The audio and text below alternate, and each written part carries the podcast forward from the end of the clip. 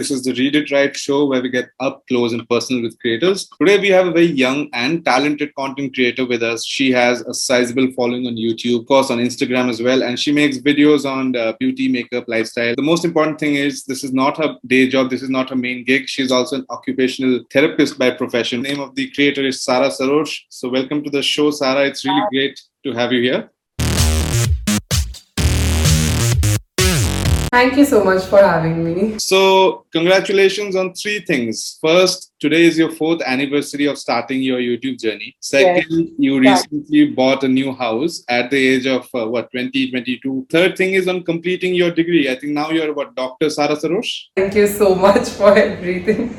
You just paint a very pretty picture. It is not that pretty in real life. You are so young and you've already achieved so many things. So, uh, let's start from the very beginning. You know what age did you start your youtube channel at and you know how did you plan to do it? Started in 2017 that is today of 2017 26 june. Uh, i was 18 uh, it was very random because I did not know the full potential of what being a YouTuber uh, like encompasses. I did not even know uh, what I was getting myself into, all the work wise. I just played along the field, you know, as it came because I loved makeup and that was my only intention behind creating videos that okay, I have so much makeup, like I'll create something out of the makeup that I have and something that will be relatable was my main uh, niche always, even today. Like I stick to being relatable to my audience I don't want to paint a picture that is not real. So it just went along the way. Um, I learned as I grew up, both as a person and as a YouTuber. And at what point did you get the kind of critical mass in terms of followers? Um, so for me, I genuinely did not know how to work in this field. I just knew content is created. I did not know how to generate revenue or money out of it and I did not even care enough to look into it or talk to people about it. I just went along the flow till I won YouTube Next Up, which is a competition which is held by YouTube itself. It's probably the only competition which is held by YouTube, and um, I won that out of I don't know how it happened for me. It was basically a Google form that was circulated, and I filled it out. I thought, um, you know, it's just a review thing that YouTube does from time to time but then only to realize that they were shortlisting me and shortlisting me to make me one of the 12 winners. And it was a beauty next up. So it was specifically for beauty creators. And once i was a part of that my entire life genuinely changed just about last year. This happened in 2020, 2020 so um, everything changed from there on. I met so many amazing creators. I learned the whole potential of what it was like to be a YouTuber. I learned how to film more professionally, uh, learned how to talk to brands, how to deal with brand deals. Just everything got more systematic, organized in my head as well, and gave me more direction when it comes to YouTube. So at present, what is your content strategy? Like, how do you strategize? Let's say one month's content. Do you plan ahead or do you do it on the fly random? How do you do it? Okay so i'm not a um, on the go person when it comes to my content. I like to be very organized and planned. I know for sure what i'm putting out in the next month. So my strategy basically revolves around seeing what my last month was like. So i will just look back at one month's um, content and look at what my audience enjoyed the previous month.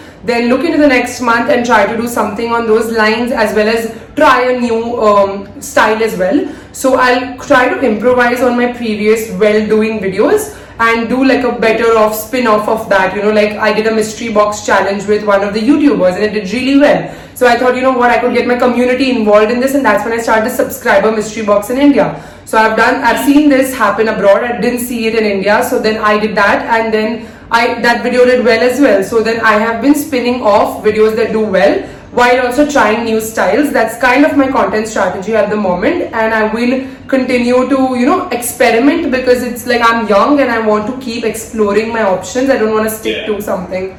Now when I first, yeah. you know, corresponded with you via email, I realized that the person who was replying on your behalf was uh, your brand manager because she had that in the email signature. Now, uh, that itself says that you obviously treat your YouTube, your content not just as a content creation platform, but you are treating Sara Sarosh as a brand. Now that is a very uh, fresh and welcome line of thinking. So what are your thoughts on that? Do you are you building yourself up as a brand and you know can that lead to more exciting things in the future um, so i believe anybody on the internet becomes a personal brand anything that we say we are responsible for um, we are held against and um, you know you can't be very sly with your words you have to measure your um, speech even when you speak on the internet. So just everything that i put out be it content be it even an instagram story i'm very thoughtful that it doesn't ha- harm anyone harm anybody's sentiments or be rude in any way in the same way, I'm very professional about my workspace as well. Getting a brand manager does not only mean that I'm working towards my personal brand, it's just a very clear line of communication when it comes to brand deals. So when I'm speaking to brands one on one, they might not take me as seriously as they would if I have somebody in between to intervene because in that case, I don't end up speaking to the brands at all. Uh, she's the person in communication. So just the flow of conversation, the flow of work happens much more smoothly, and people take you much more seriously in the industry when you have somebody to intervene. Working on my personal brand is something that I've always done. It's it's beyond and above content creation. It's just that I didn't even want to name my channel. Like my banner used to initially say "A girl just like you." That was only a relatability factor that I had, but I always kept my channel name Sara Sarosh because I wanted the possibilities to be endless. Because if I name it Beauty with Sara, it would not be uh, not allow me to you know experiment with my niche. I can do whatever i want with my name under it. So yeah that is basically the intention behind taking it very professionally. Uh, now one common thing that happens with youtube content creators is you know any content no matter how good it is after a point of time let's say 5 years 10 years there is a point of stagnancy because you know newer audiences are coming up maybe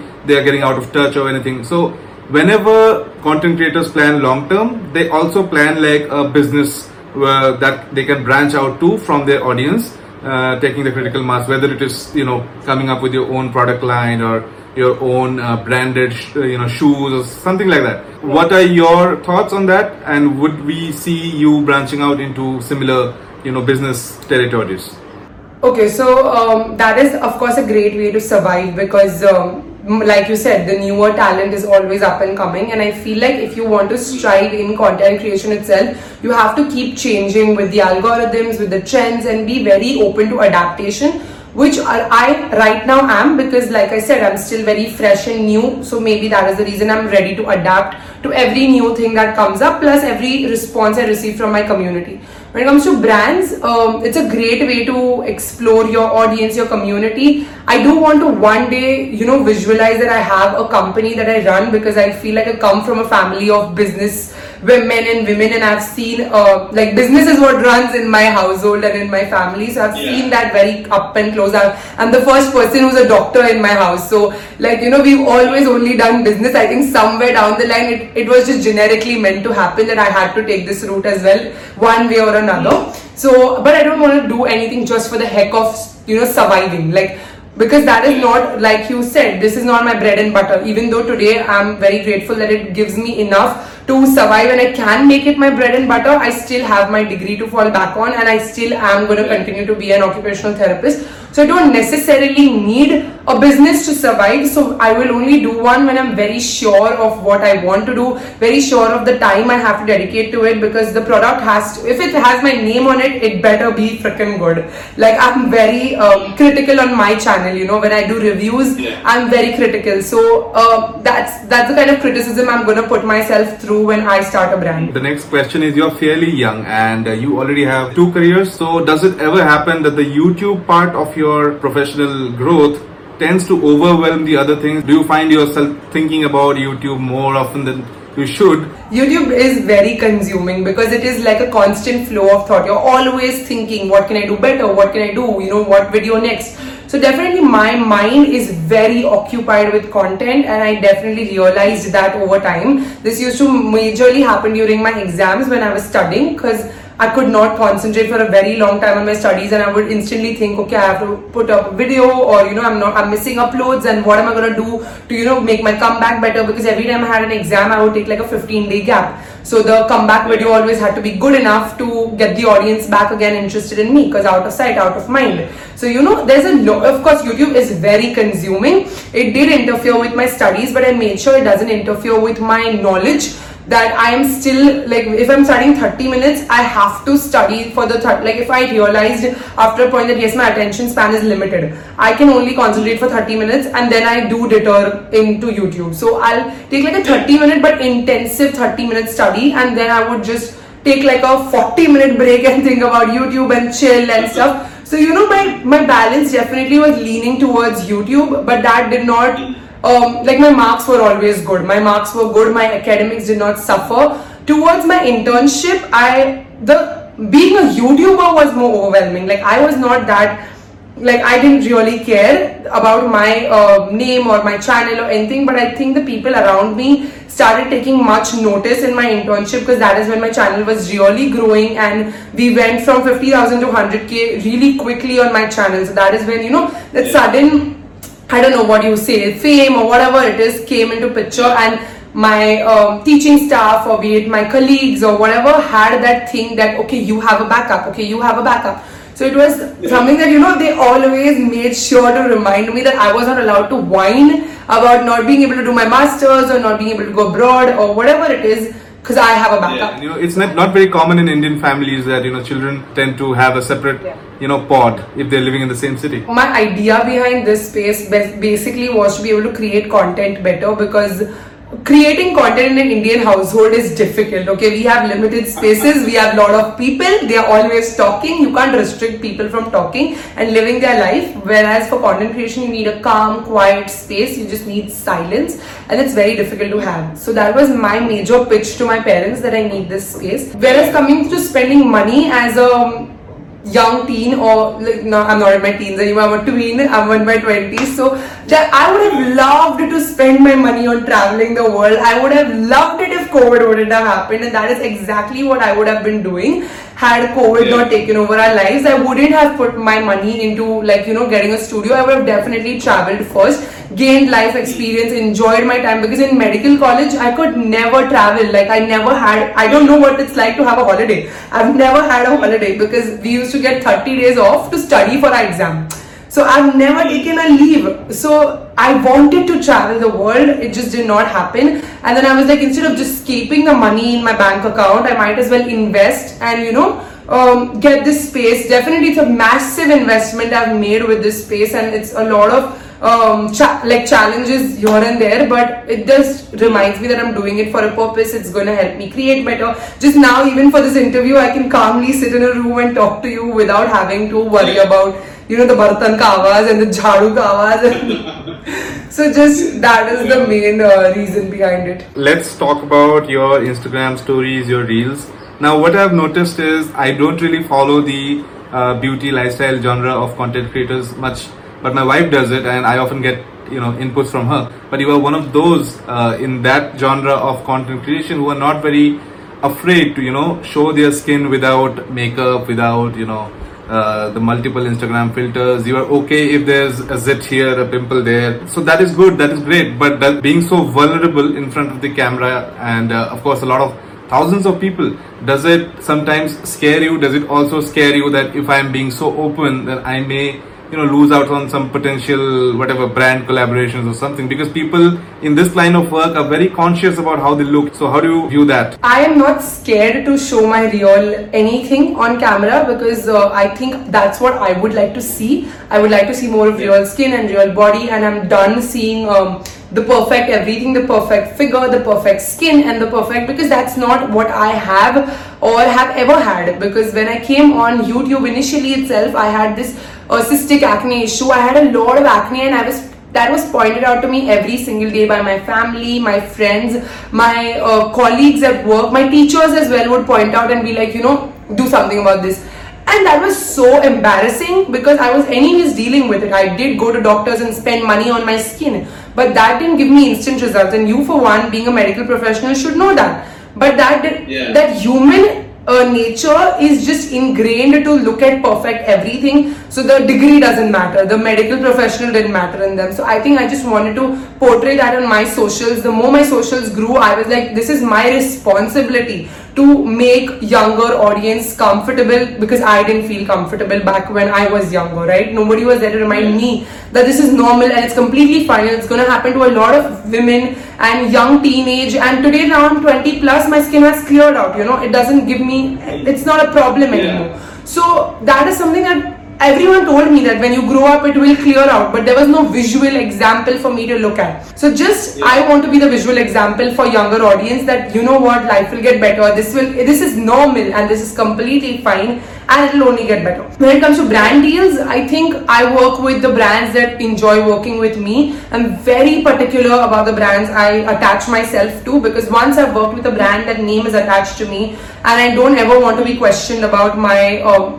integrity so I don't work with brands who want filters on their photos, who don't want to promote natural or normal, or who are only using plus size women or women with acne for particular campaigns. You know, they'll particularly contact you because you have acne, because they have an acne proof serum.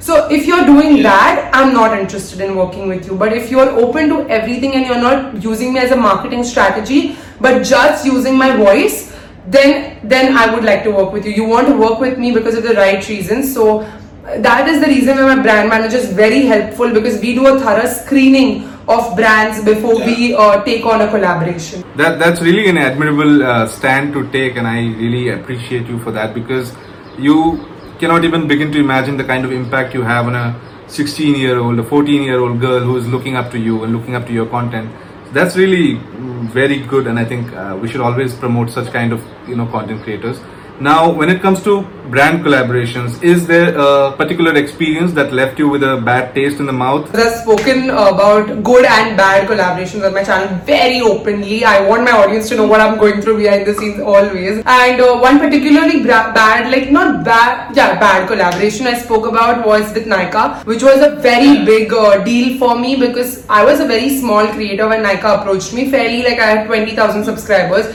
so that was also small in the beauty space because the beauty space is quite saturated at the point.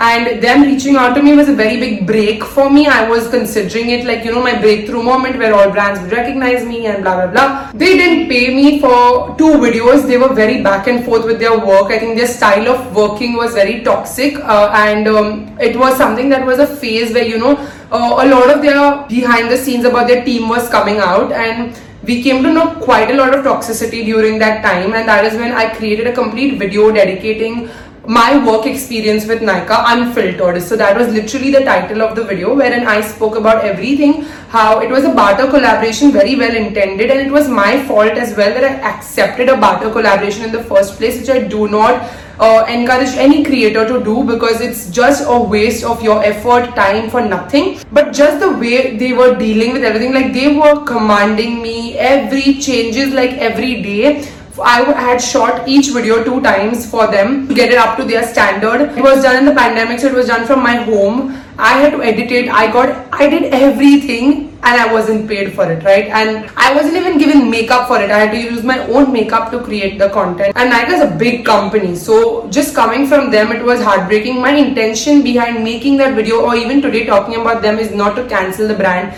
I never have. I've definitely limited my shopping from them because initially I used to mass promote them without being paid. I used to only yeah. speak about Nykaa, Nykaa, Nykaa because it was easy, it was accessible, and it was like just everything in one place and that's the reason I always shop from them. It's like that one kirane wala you go to and you go to that kirane wala again and again. It was that with me. Nykaa was that kirana wala for me. But then later I just opened my eyes to more stores, started shopping from more options. I think today as a consumer, I'm very conscious about giving good enough business to everyone. If I can get the same thing on some other website, I'll pick it up from another website. I'll pick up something from Nykaa as well, but it will not be the same thing which is available somewhere else. So I'm more conscious. I make sure I'm passing that on to my audience as well.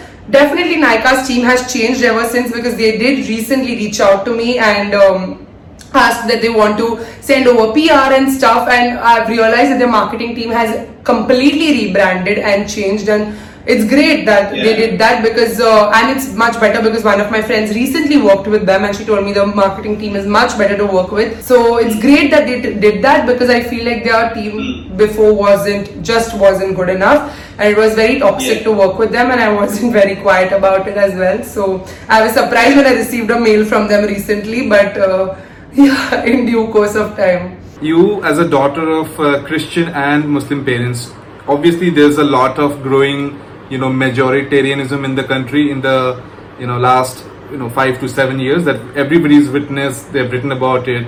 Uh, has it ever affected you personally? And you know do you sometimes worry about you know what's happening? in our country that is definitely lacking right? Because the first question anybody comes up to me and says is what is your religion? Like they are very blatant about it and it's it's like that question you don't ask you know it's just that question which is very sensitive um, i would love to answer it in the interview but it's just something as i receive a comment i've not had an answer to this question for the majority of my growing up years. Today, I can tell you I don't even identify as a religion. You know how people don't identify as gender? I don't identify as a Yeah. religion. I don't call myself a Catholic or a Muslim or a Christian or anything. Call myself a human, but I believe in both faiths. I believe in Islam as well as Christianity, and I follow them very ardently. But I know a lot of my audience doesn't understand that. Like, the newer audience every time there's a new person who comes to my vlog or will watch me and will see that there's a cross in my house and i'm saying like inshallah they will be like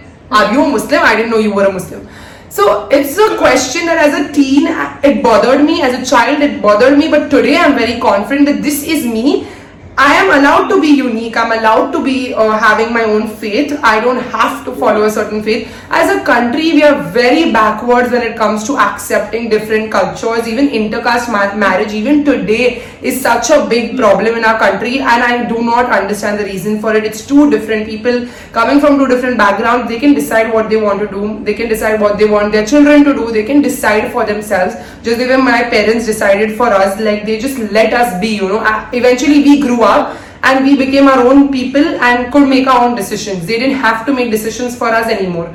So just that thinking is super lacking in our country, and as a country, we're not secular anymore. We don't even. It's becoming very um, one-sided. I don't have to mention it, but it is not that secularism is gone. And uh, that is why the acceptance of multicultural, even though India is supposed to be a country where all cultures are supposed to thrive and be happy and live peacefully, that kind of peace is only getting disrupted when you ask that question straight up in front what is your religion like you will only like me if i'm a muslim or you'll only like me if i'm a catholic and you'll not like me otherwise so Oh my god, really?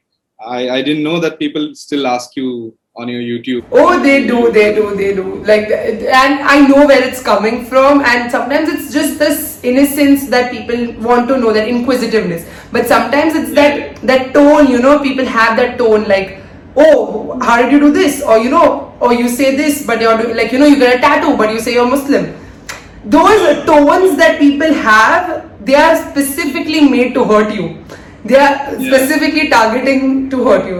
So the next question again from the personal sphere of your life is that you are so busy, you have a full-time profession, you are a content creator. So does uh, you know Sara Sarosh have time for dating? Number one. Number two. uh, number two. Do you often feel that uh, you know in our society, Indian men sort of, I mean, not blaming Indian men in particular, but men in particular can tend to get intimidated by the their partner's successes. So does it ever worry you? Um, worry as in I do feel like this is a thing that intimate they do get intimidated. Like I'm a, also a very tall personality, so that's something that's always yeah. intimidated people. That I'm very tall, in like men especially, Yeah. right? Uh, success on the other hand could also intimidate them, and uh, that is the reason why I am single very much. But I think that one day there will be somebody who will um, accept the way I am, the way I like to work, because I can't change who I am for someone. Like that is just not possible. I can't change working, and I can't become a little unsuccessful because I need my other partner to have a little ego boost, right? So it's just that um, someday I hope I do find someone who's compatible. I do have time for dating. I'm not that busy. I do find that men are very intimate. Indian men, nahi, men in general are very intimidated by successful women or tall women or whatever. That doesn't boost their ego. They want women to boost their ego, and uh, that is not happening. Like that is not me. You know, given that the state of the country that we are in currently, a lot of people are considering, you know, immigrating to other developed, uh, you know, countries where opportunities are more easily accessible. Now, studies have shown that India constitutes the second highest number of people who have left the country in the last few recent years. So, does it at times that option or the chance of, you know, studying abroad, uh, uh, pursuing a master's perhaps, or just going with your current level of education and applying for immigration? You know, is that an option for you? Have you ever thought about it? Definitely, I want to. Uh, in fact, if I have the option, like right now, this would have been my uh, option. Like, if the pandemic wouldn't have happened, I would have flown like this year itself for doing my masters. Didn't want to wait or didn't want to take a gap year at all, but only because of the pandemic and things not being very steady abroad. Like we never know, right? When the second wave, Yeah. third wave over there might happen. My uh, decision behind going abroad is not just because I don't feel India isn't developed enough. It's also just to explore a part of my life that I want to know what it's like to be a international student and work on different campuses and just you know that I, I am a person who loves to travel. So my job Yeah. didn't allow me to do that so far. I wanted to like to be able to do it. So as a creator, I can travel. Hence, I want to take this year off to just explore myself as a person, as a creator, see where my options are. Someday in the future, I definitely want to pursue my masters. I don't want to hold back on my studies because I love studying. I love like knowing new things. I don't know yet what I want to do my masters in. I just don't want to do it for the heck of it, right? Because it's a lot of money. It's of course going to come back when I start working, but it's a lot of investment which I want to make smartly. I don't want to just put in money. Ki chalo jana hi hai, jana. I want to get out of the country. Even if I don't go and life turns around, I will be fine. But agar mila chance, to I want to. I want to. And now we'll launch into a quick rapid fire. So you answer quick and you answer, you know, honestly. Honest, honest. Your favorite YouTuber? Favorite YouTuber Mridul Sharma. Most overrated YouTuber. Gujju Unicorn. Do you think TikTok content creators migrating to YouTube deserve lakhs of audience because they're already coming up with a lot of audience with their 15 second content? Deserve. Some of them do. Some of them uh, don't. Fair enough. Uh, the latest crush that you have on YouTube. On YouTube, um, Mumbaikar Nikhil. Your drink of preference is it wine or is it whiskey? It's wine. If not fudge, what would you have kept your dog's name alternatively? Uh, Nutella. Okay, when do you plan to get married? 28.